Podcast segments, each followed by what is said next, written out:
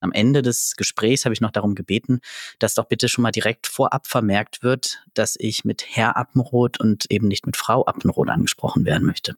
Und dann ging's los. Da war die Person dann, jetzt verstehe ich ja, was ja bei Ihnen los ist. Ich habe mich die ganze Zeit schon so gewundert wegen Ihrer Stimme. Aber ich weiß schon, ich weiß schon, was Sie sind. Und ich, äh, oh Gott. Und dann kam halt, ähm, dann kam halt dann so, Sie sind ein Transgender. Und ich so, nein, man spricht das eigentlich Transgender aus. Und ich nutze nutze diesen, ich nutze einen anderen Begriff für mich, aber ja. Und sie so, nein, nein, nein, ich verstehe schon, ich verstehe schon. Sie sind eine Frau, die rumläuft wie ein Mann. Oh Gott. Hier hört ihr Max Appenroth. Er spricht von einem Telefonat mit einer Arztpraxis. Max definiert sich selbst als trans-nicht-binär.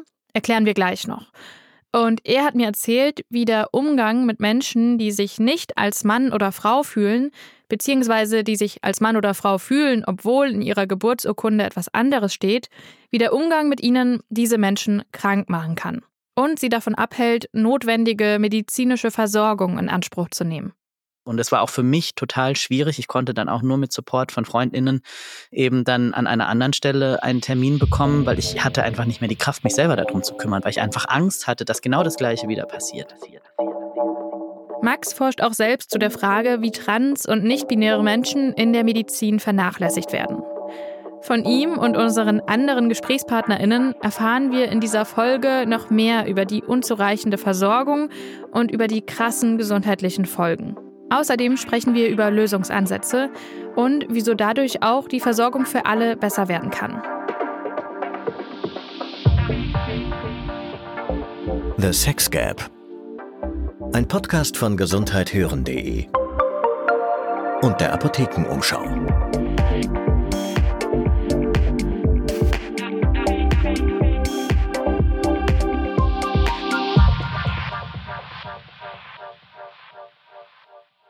Herzlich willkommen bei The Sex Gap. Hier geht es ja darum, wie ungerecht die Medizin für alle ist, die keine Männer sind.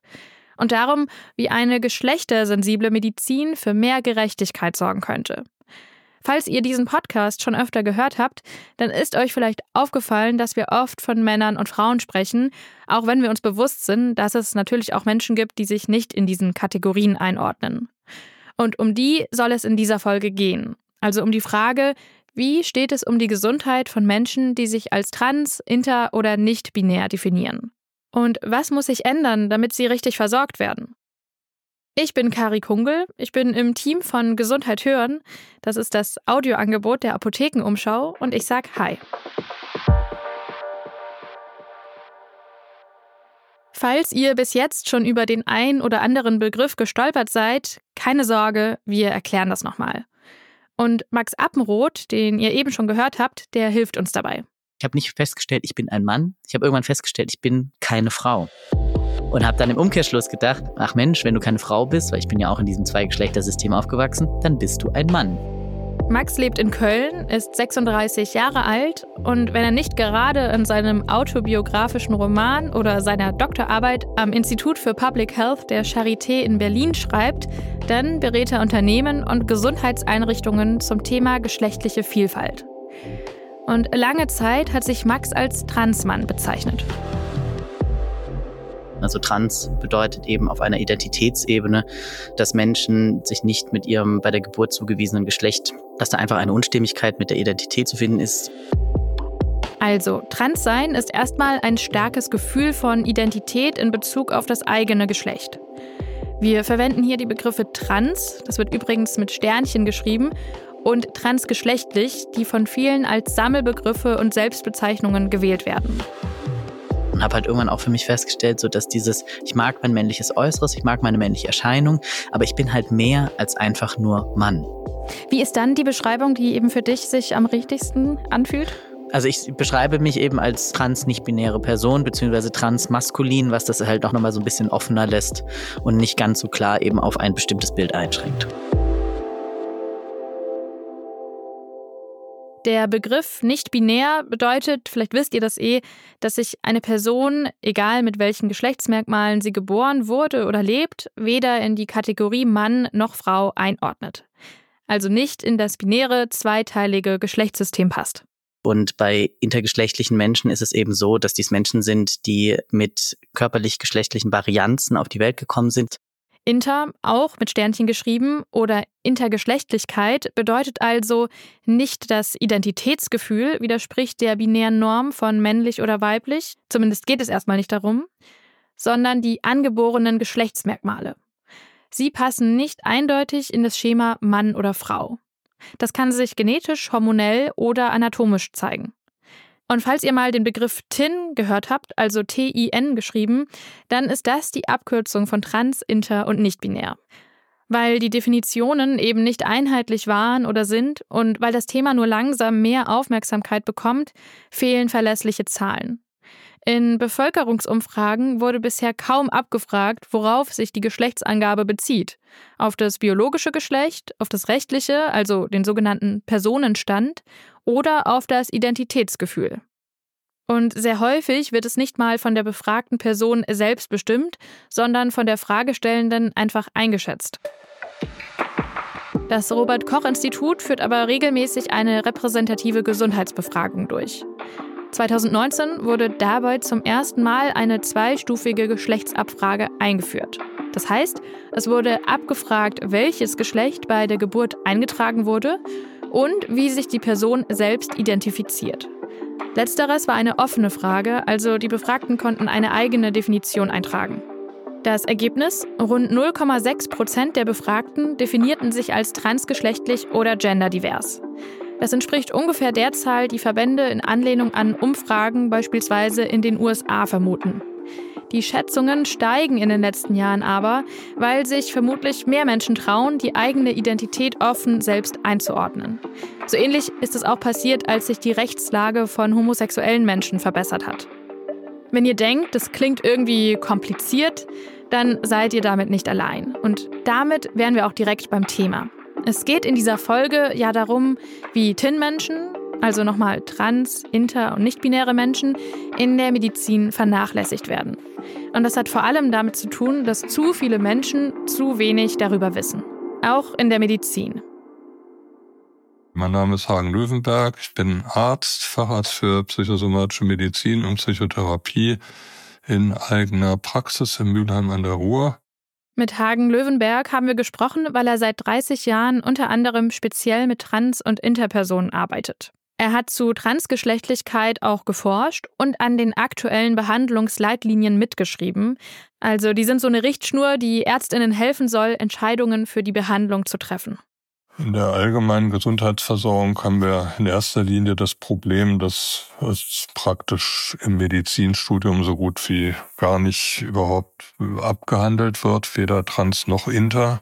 Also angehende Ärztinnen lernen in der Regel nichts darüber, wie sich beispielsweise Hormonbehandlungen, die bei einer Transition vorkommen können, im Körper verhalten. Ganz kurz, Transition nennt man die Geschlechtsangleichung. Das können soziale oder juristische Maßnahmen sein, wie eben den offiziellen Namen zu ändern oder das eingetragene Geschlecht. Es kann aber auch bedeuten, sich anders zu kleiden, zu schminken oder eben nicht zu schminken. Und es kann bedeuten, dass Menschen Hormone nehmen, unterdrücken oder Geschlechtsoperationen durchführen lassen. Angehende Ärztinnen lernen häufig auch nicht unbedingt oder wenig darüber, dass Geschlechtsorgane diverser aussehen können, als Lehrbücher es lange beigebracht haben. Wenn man nichts darüber weiß, kann man es natürlich auch schlecht adäquat behandeln.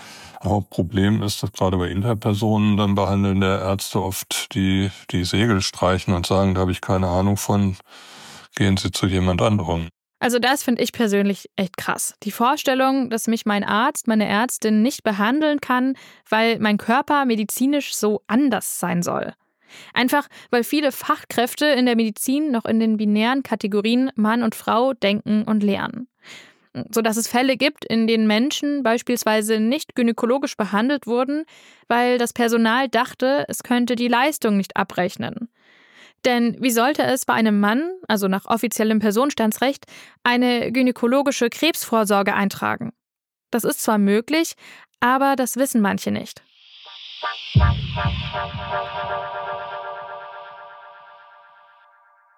Mangelndes Wissen ist das eine, das andere ist, dass TIN-Patientinnen ihren Ärztinnen häufig selbst erklären müssen, beispielsweise, was es heißt, trans zu sein, hat uns Hagen Löwenberg erzählt. was belastend sein kann, weil das Thema einfach sehr intim ist. Und dann werden teilweise auch völlig falsche Zusammenhänge hergestellt. Davon hat uns auch der Transmann Duke Duong erzählt, mit dem wir in der Folge gesprochen haben, wohin Transmenschen eigentlich zur Vorsorge gehen. Oft wird immer gesagt, ja, das haben sie doch nur, diese Beschwerden haben sie doch nur, weil sie auf Testosteron sind. Das liegt am Testosteron. Und auf einmal liegt alles am Testosteron. Also jede Beschwerde, die du hast, das liegt am Testosteron. Es muss das Testosteron sein. Das männliche Geschlechtshormon Testosteron nehmen Transmänner im Rahmen ihrer Geschlechtsangleichung ein. Diese Behandlung hat Nebenwirkungen, aber das heißt nicht, dass jede Beschwerde, jedes Symptom mit dem Testosteron zu tun hat. Die Mühe, genau hinzuschauen, machen sich viele Ärztinnen aber nicht, sagt Hagen Löwenberg. Im Bereich der Psychiatrie haben sie oft auch das umgekehrte Phänomen, dass dann irgendein anderes psychisches Problem da ist und sofort angenommen wird, die ganze Transentwicklung hänge nur mit diesem anderen psychischen Problem zusammen. Wo wir aus der Praxis wissen, dass es in den allermeisten Fällen genau umgekehrt ist, dass es psychische Folgeprobleme gibt aufgrund von Minderheitenstress, aufgrund von allen möglichen, meist nicht sehr positiven Erfahrungen oder auch eigenen verinnerlichten, ablehnenden Gefühlen. Hagen Löwenberg sieht folgendes Problem bei medizinischen Fachkräften.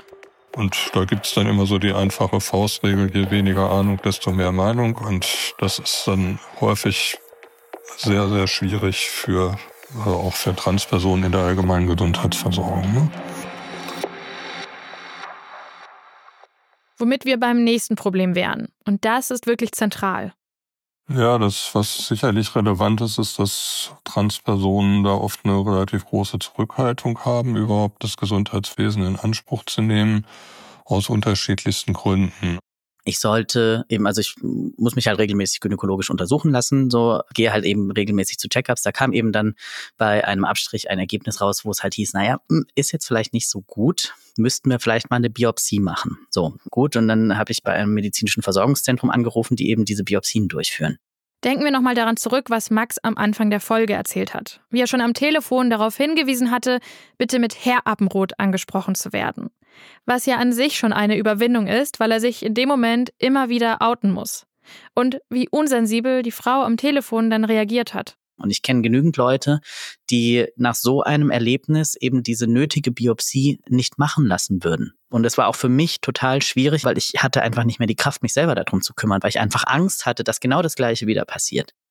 Fehlende Sensibilität und fehlendes Wissen führen auch dazu, dass Transmenschen in der Forschung und beispielsweise in der HIV-Prävention kaum mitgedacht werden. Darüber geht auch Max Doktorarbeit. Es gibt die sogenannte PrEP, also die Kurzform für Präexpositionsprophylaxe. Das ist ein Medikament, das Menschen einnehmen können, um sich bei einem möglichen Risikokontakt vor HIV zu schützen. So, jetzt wissen wir, dass die PrEP in cisgeschlechtlichen Körpern, besonders, also hauptsächlich eben auch an cis-Männern, also Männern, die bei der Geburt als männlich, also einklassiert wurden, erforscht wurden. Und wenn ich jetzt als transmaskuline Person, der jetzt vielleicht eine körperliche Angleichung hat vornehmen lassen oder vielleicht auch nicht, das heißt vielleicht auch mit Vagina und Uterus unterwegs ist, diese PrEP nimmt und dazu aber Hormonpräparate nimmt und eben bei mir in meinem Körper eine Schleimhautveränderung durch die Hormone an der Vaginalschleimhaut stattfinden. Also wissen wir nicht, ob tatsächlich die PrEP in gleichem Maße wirken kann. Das heißt, das sind die Begleiterscheinungen, wo ich sage, da, da fehlt es einfach ganz klar an Forschung, um zu gucken, können wir uns denn auch mit den Medikamenten schützen, so wie sie uns angeboten werden. Es gibt mittlerweile schon Forschung zu dem Thema und auch Studien, die zeigen, dass die Einnahme von PrEP bei Hormontherapie in Ordnung ist und auch wirkt. Aber es bleiben noch einige Fragen offen. Beispielsweise ist nicht klar, wie lange die PrEP von Transmenschen eingenommen werden sollte, bevor sie sicher schützt. Die Deutsche AIDS-Hilfe verweist darauf, dass noch zu wenig Daten vorliegen, um Transmenschen explizite Empfehlungen zu geben. In einer Befragung von Menschen der LGBTQI-Community aus Schleswig-Holstein aus dem Jahr 2019 gaben mehr als 60 Prozent der befragten TIN-Personen an, dass sie sich medizinisch nicht kompetent beraten fühlten. Ein Problem ist hier auch, dass die Identität und Sexualität bei diesem Thema häufig vermischt werden. Und auch für mich jetzt zum Beispiel, also ich lebe in einer schwulen Beziehung, als männliche Transperson werde selten in irgendeiner Form in der HIV-Forschung mitbedacht. Ob eine Person sich nun männlich, weiblich oder nicht binär fühlt, sagt nichts darüber aus, mit wem sie Sex haben will. Sie sollten also genauso aufgeklärt und mitgedacht werden wie alle anderen. Aber genau wie Frauen in der HIV-Prävention lange nicht direkt angesprochen wurden, galt das lange auch für Transmänner. Und das ist einfach super schwierig, weil wir einfach kategorisch ausgeschlossen wurden, weil so ein stereotypes Bild auch bei, bei MedizinerInnen und Forschenden im Kopf vorherrscht, dass wir ja nur Sex mit Frauen haben, dass wir einfach, wenn überhaupt, nur heterosexuelle Beziehungen führen, wo ich mir denke, so, ähm, nein, unsere Sexualität ist genauso vielfältig wie der Rest der Gesellschaft. Also, TIN-Personen kämpfen einerseits mit Unkenntnis, müssen sich immer wieder erklären, werden nicht selten vorgeführt, also geoutet und häufig in der Medizin nicht mitgedacht. Und wenn, dann oft in Stereotypen, die wenig mit ihrer Lebensrealität zu tun haben. Und dazu kommt dann auch noch die ganze gesellschaftspolitische Diskussion, hat uns Hagen Löwenberg erzählt. Also die Diskriminierung nimmt zu, die Vorurteile nehmen zu, es polarisiert sich mehr und es wird sehr viel Schwachsinn über dieses Thema verbreitet und mit großer Vehemenz verbreitet. Also die Übergriffe gegenüber Transpersonen nehmen zu. Ich habe hier zum Teil Transpersonen, die in meine Praxis kommen, die in meinem Alter sind und dann sagen, sie wollen damit gar nichts mehr zu tun haben. Das sei, sie hätten jahrelang in Ruhe gelebt und jetzt mit dieser, ich nenne es dann immer nach Herrn Gefisser die Antitranshysterie, also nach der Anti, mit der ganzen Antitranshysterie können sie ihr normales Leben nicht mehr führen, ansonsten sind sie in ihrer Umgebung in Ruhe gelassen worden. Das alles hat gesundheitliche Folgen. Transpersonen leiden beispielsweise häufiger an Depressionen, Angstzuständen bis hin zur Selbstmordgefährdung als andere Menschen aus der LGBTQI-Community. Und sie nehmen seltener medizinische Leistungen in Anspruch. Eine der einschlägigen Studien dazu ist eine Online-Umfrage der EU-Grundrechteagentur aus dem Jahr 2019. Daran teilgenommen haben fast 140.000 Menschen aus 30 Ländern. Und dabei kam außerdem heraus, dass Transpersonen auch im medizinischen Kontext häufiger diskriminierende Erfahrungen machen. Wir sind nicht psychisch krank, weil wir trans sind. Aber viele Transmenschen leiden an psychischen Gesundheitserkrankungen aufgrund dessen, wie wir von der Gesellschaft behandelt werden. Auch als Psychotherapeutin braucht es dafür eine besondere Sensibilisierung. Interpersonen beispielsweise kämen häufig mit posttraumatischen Belastungsstörungen zur Behandlung, sagt Hagen Löwenberg. Und zwar infolge von Operationen, die in der Kindheit durchgeführt wurden, um ihr Geschlecht anzugleichen. Das ist erst seit 2021 in Deutschland verboten. Außer die Eingriffe sind zum Schutz der Gesundheit notwendig. Transpersonen wiederum kämen nicht immer mit konkretem Therapiebedarf, sondern auch, weil sie Unterstützung bei der Transition brauchen. Und hier schauen wir mal genauer hin. Mein Name ist Lea Pregertbauer, ich bin psychologische Psychotherapeutin. Ich arbeite in der Spezialambulanz für sexuelle Gesundheit und Transgenderversorgung. Sie ist am Universitätsklinikum Eppendorf in Hamburg und dort Teil eines Teams, das Transpersonen im Transitionsprozess psychotherapeutisch begleitet. Also in der Auseinandersetzung mit der eigenen Geschlechtsidentität, aber auch bei den körperlichen Behandlungen. Denn der Weg der Transition ist für Transpersonen oft anstrengend. Na, ich muss Anträge bei der Krankenkasse stellen, ich kriege dann auch mal Ablehnungen, muss Widersprüche einschreiben, muss verschiedene fachärztliche Termine organisieren. Alleine das ist herausfordernd. Es ist gut, wenn ich eine gewisse emotionale Stabilität habe. Dazu kommt, Transsein in Deutschland wird zum Teil immer noch als Krankheit geführt. Genau wie Homosexualität noch bis in die 1990er Jahre von der Weltgesundheitsorganisation als psychische Störung definiert wurde, galt auch sogenannte Transsexualität bis vor kurzem als Störung der Geschlechtsidentität und wurde den Persönlichkeits- und Verhaltensstörungen zugeordnet. Und das ist einfach wirklich diese, diese permanente Stigmatisierung als entweder ist der Körper falsch, die psychisch falsch oder irgendwas. Irgendwas ist immer an uns falsch. Und daher kommt natürlich auch diese Narrative im falschen Körper geboren, wo ich auch für mich sage, das passt überhaupt nicht.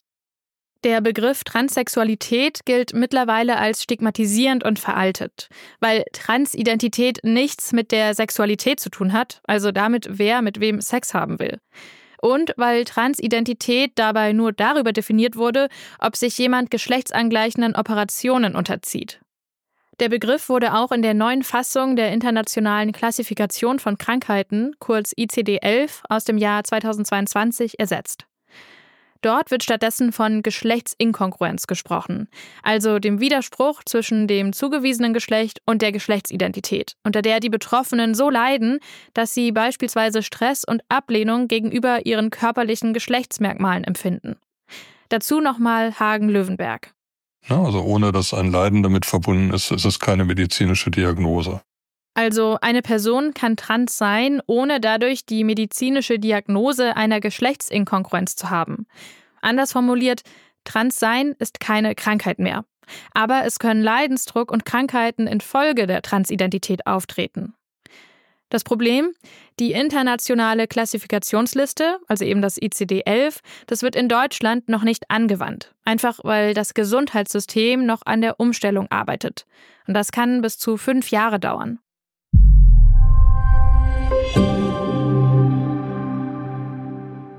Hi, ich bin Peter Glück und ich manage hier bei gesundheithören.de viel im Hintergrund, damit unser Team aus Gesundheitsjournalistinnen coole Podcasts machen kann. Und einige von euch haben uns zuletzt schon öfter mal geschrieben, dass sie das ganz gut finden, was wir hier so alles anbieten zu den unterschiedlichen Themen rund um Gesundheit. Das freut uns natürlich mega. Und für den Fall, dass sich jemand von euch fragen sollte, was er oder sie denn tun könnte, um uns zu unterstützen. Ich habe da eine gute Nachricht. Es gibt was. Und zwar geht das auch noch ganz einfach. Ihr würdet uns megamäßig helfen, wenn ihr weitererzählen würdet, dass es uns gibt. Alle Podcasts von gesundheithören.de durchlaufen einen strengen Faktencheck und sind von unserer wissenschaftlichen Redaktion medizinisch geprüft, pharmazeutisch geprüft. Mit anderen Worten, wir achten hier sehr penibel darauf, dass wir keinen Blödsinn erzählen. Geht ja schließlich um unsere Gesundheit.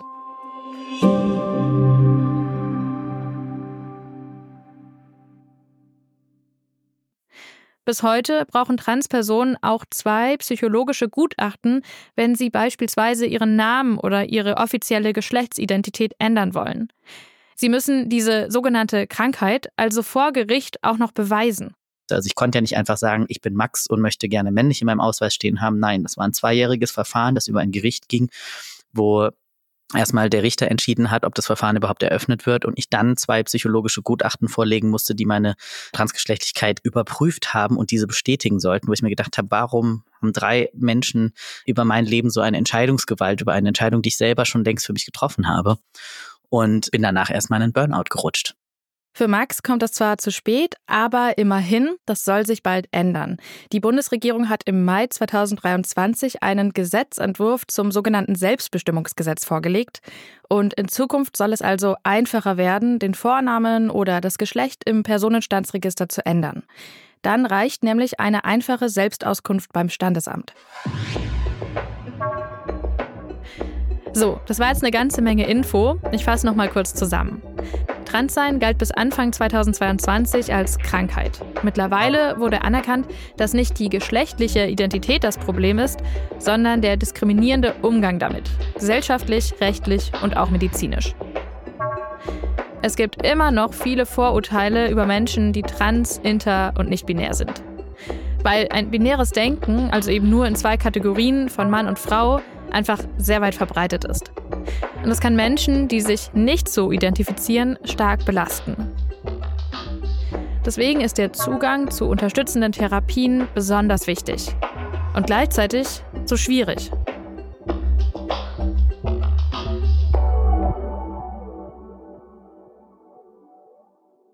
Und jetzt kommen wir nochmal zu Lea Pregatbauer, der psychologischen Psychotherapeutin, die genau daran arbeitet.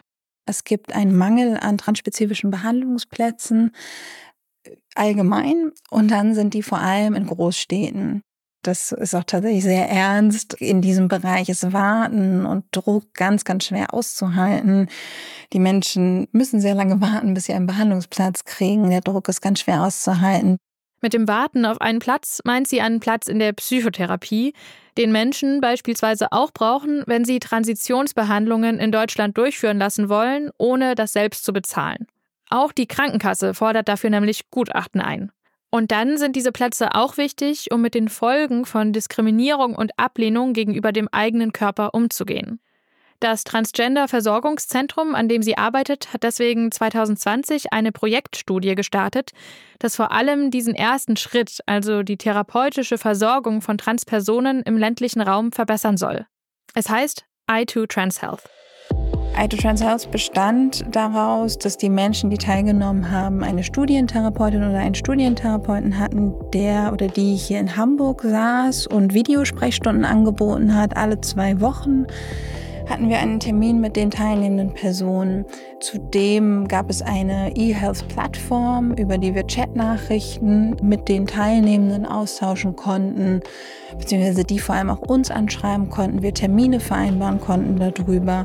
Und Ito Trans Health besteht oder bestand auch aus einem Kooperationsärztinnen-Netzwerk, was vor Ort in den Regionen, in den, an sechs verschiedenen Standorten hausärztliche und psychiatrische Versorgung anbieten sollte. Insgesamt haben 180 Menschen an der Studie teilgenommen. Voraussetzung war, dass sie am Anfang ihres Transitionsprozesses standen. Erst bekam eine Hälfte davon vier Monate Videosprechstunden und dann die andere. Dadurch kann verglichen werden, welchen Effekt die Therapiestunden auf die Gesundheit der Teilnehmenden hat. In den Videosprechstunden konnten die Teilnehmenden ihren Identitätsprozess reflektieren. Es ging um die Folgen von Diskriminierung und Mobbing und um den Wunsch und die Möglichkeit der Transition, also um Hormontherapien und Operationen. Die Studie ist zwar noch nicht veröffentlicht, aber abgeschlossen und es gibt schon erste Ergebnisse.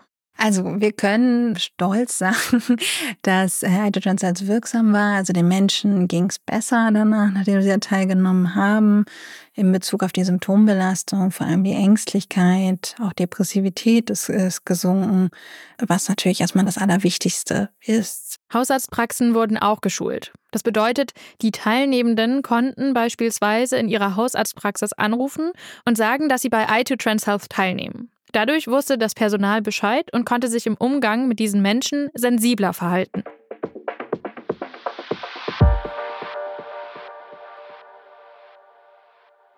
Und damit kommen wir zu folgender Frage. Was muss passieren, damit TIN-Menschen nicht mehr gesundheitlich gefährdet und medizinisch besser versorgt werden? Und wieso die Antwort darauf auch anderen, nämlich allen, helfen würde? In der wichtigsten Leitlinie zu Transgesundheit, die Ärztinnen helfen soll, Behandlungsentscheidungen zu treffen, steht, die Leitlinie soll das Feld der Transgesundheitsversorgung individualisieren und damit auch deregulieren.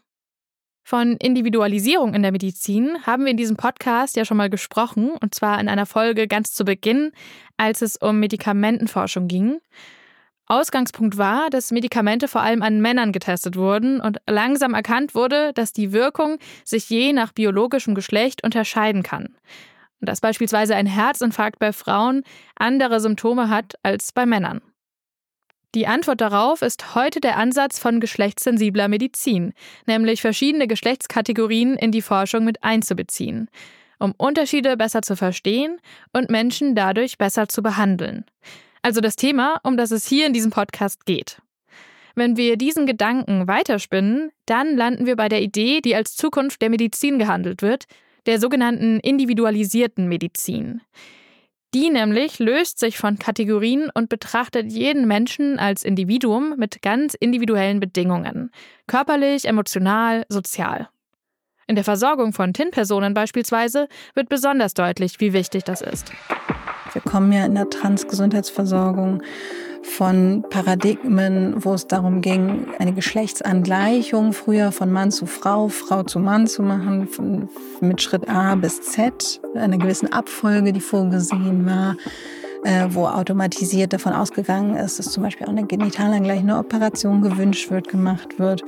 Heute sind wir allgemein sehr viel individueller unterwegs, dass individuell guckt, was braucht eine Person und sich auch viele zum Beispiel gegen operative Maßnahmen entscheiden, beziehungsweise viele auch gar keine körperlichen Behandlungen wünschen. Und das ist dann natürlich bei der Nicht-Binarität, ist es nochmal besonders individuell, wenn man es so möchte. Jede geschlechtliche Vorstellung ist unterschiedlich und das macht man mehr auch bei nicht-binären Menschen. Spielt überhaupt Männlichkeit, Weiblichkeit eine Rolle oder ist es komplett außerhalb des Geschlechtersystems und sie haben da so gar keine Vorstellung davon? Das heißt, die Behandlung von TIN-Personen erfordert und fördert gleichzeitig, Menschen über ihre Geschlechtsidentität hinauszusehen und bedeutet vor allem, dass auch medizinisches Personal die eigenen Denkmuster hinterfragen muss. Das wäre auch ein Ansatz, von dem alle Menschen profitieren. Zu schauen, wer sitzt da genau vor mir und wie kann ich helfen. Egal, ob das eine nicht-binäre Person ist, ein Cis-Mann, der vielleicht sehr klein ist, oder eine Cis-Frau. Damit insbesondere alle, die bisher nicht im Fokus der Medizin stehen, richtig behandelt werden können, braucht es aber auch Daten und Forschung. Und hier hapert es noch.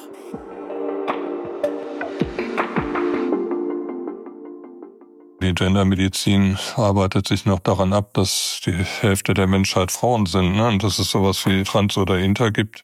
Das ist da irgendwie bisher überhaupt gar nicht angekommen. Also die Erkenntnis natürlich schon, aber es gibt keine äh, Forschung in dem Bereich, jetzt sagen wir mal Gendermedizin zu Trans oder Inter. Ne? Da gibt's gar nichts. Außer das Wissen, dass man das auch mal machen müsste. Es ist also noch ein sehr weiter Weg zur individualisierten Medizin. Und selbst wenn sie irgendwann kommt, es würden nicht alle davon profitieren.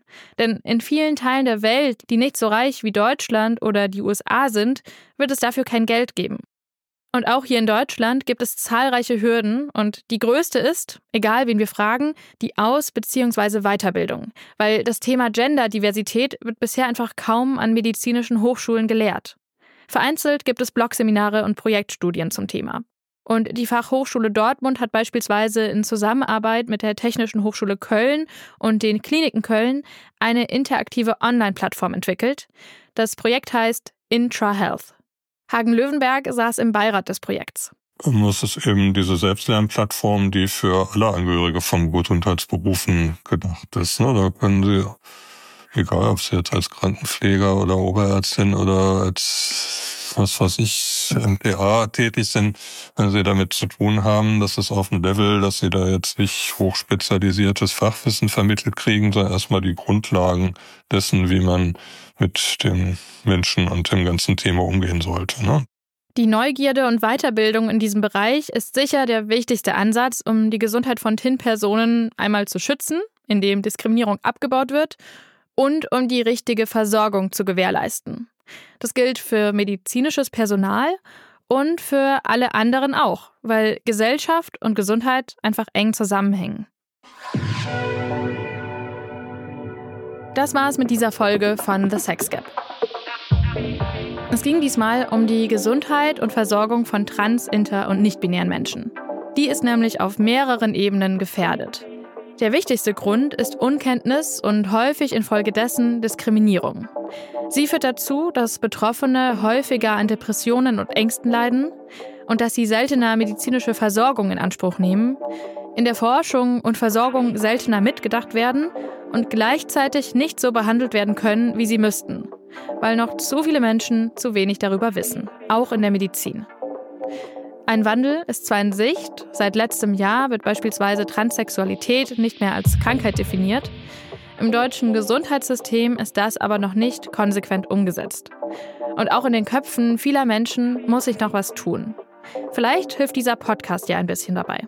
Wenn ihr selbst betroffen seid, sucht euch bitte unbedingt Menschen, mit denen ihr euch offen darüber austauschen könnt. Das kann eine Therapeutin oder ein Therapeut sein, vertraute Bezugspersonen oder auch Menschen in Online-Communities. Wir haben euch dazu ein paar Anlaufstellen in den Show Notes verlinkt.